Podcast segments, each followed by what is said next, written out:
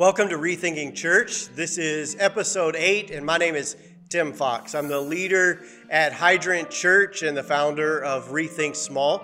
And today I want to talk a little bit about relational leadership.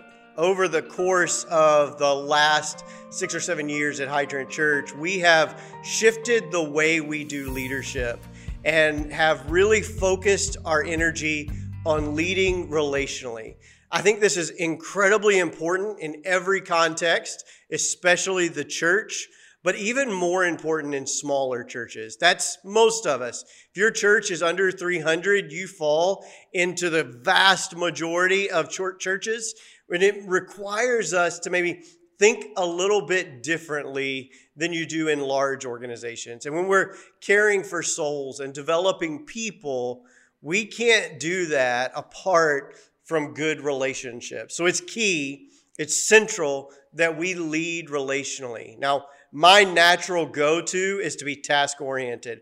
My natural mindset is to focus on jobs that need to be done, on tasks that need to be checked off, and to be running around doing all of the things that need to be done. And I may even be doing it for other people, but I'm so focused on the task that sometimes I zoom right by people. Early on in the life of Hydrant Church, it almost collapsed. It almost didn't hit that turning point and grow and begin to double for several years in a row. And it was my fault. I was not leading relationally.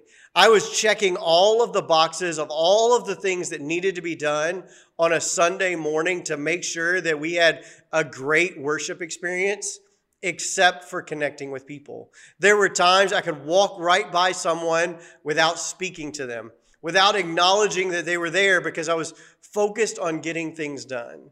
My wife would often field the question, is Pastor Tim okay? Is he upset? Is he angry? And I was none of those things. I was just focused. But I was focused on the wrong things, especially as a pastor, especially as the leader of a small church and a small organization. It requires leading relationally. I can focus on one of two places. I can focus on people or I can focus on tasks, but I can't effectively focus on both. And I had to choose to focus on people. Because the truth is, as Simon Sinek puts it, we need to lead people and manage the organization. But too many of us in the church world are trying to lead our churches and manage the people. And that's never going to be the way that God taught us to lead. It's never going to be the way that Jesus led. And it's never going to lead the church into becoming everything it was created to be. And so we have developed what we call our version of relational leadership. And there are 6 components, 6 characteristics of a relational leader that we look for, that we develop, that we teach, that we train, that we help our people to understand.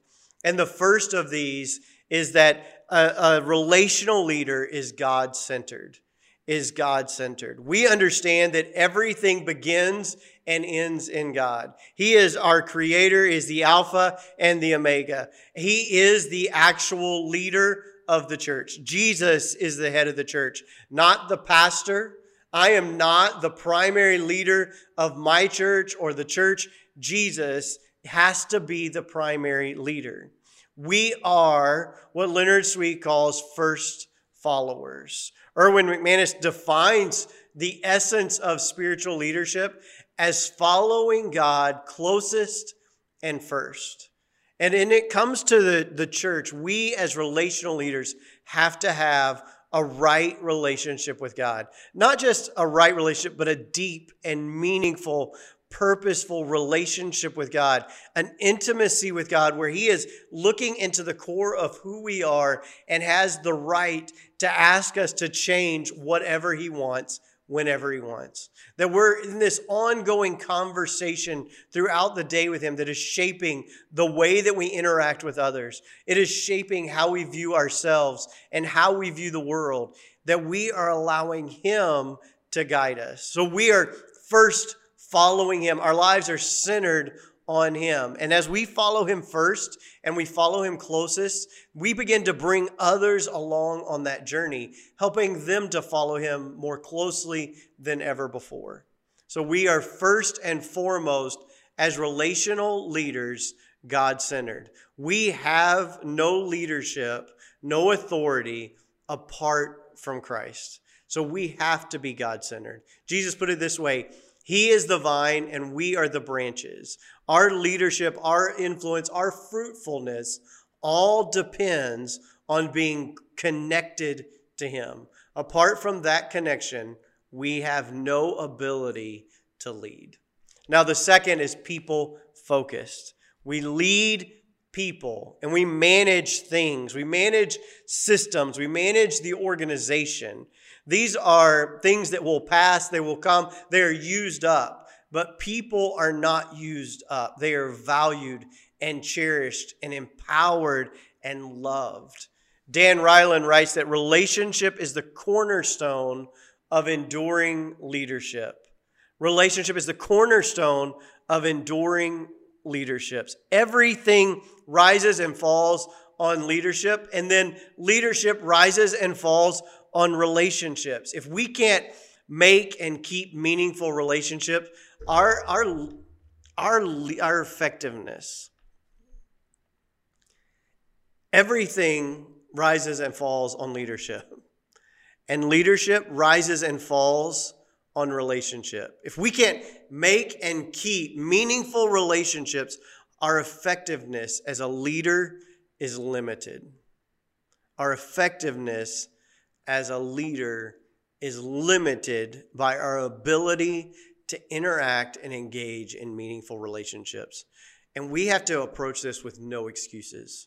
Regardless of personality or temperament or energy or fears, the leader is responsible to make the first move. We have to make the first move. We are helping other people become their best. And many of us, we don't want that push. We don't want that invitation. We don't want that challenge. But that's our calling. That's our responsibility. We as pastors and leaders in the church are called to people. In fact, every leader is not called to a position. You're not called to an organization. You are called to people. You are there to serve people. And that brings us to our next.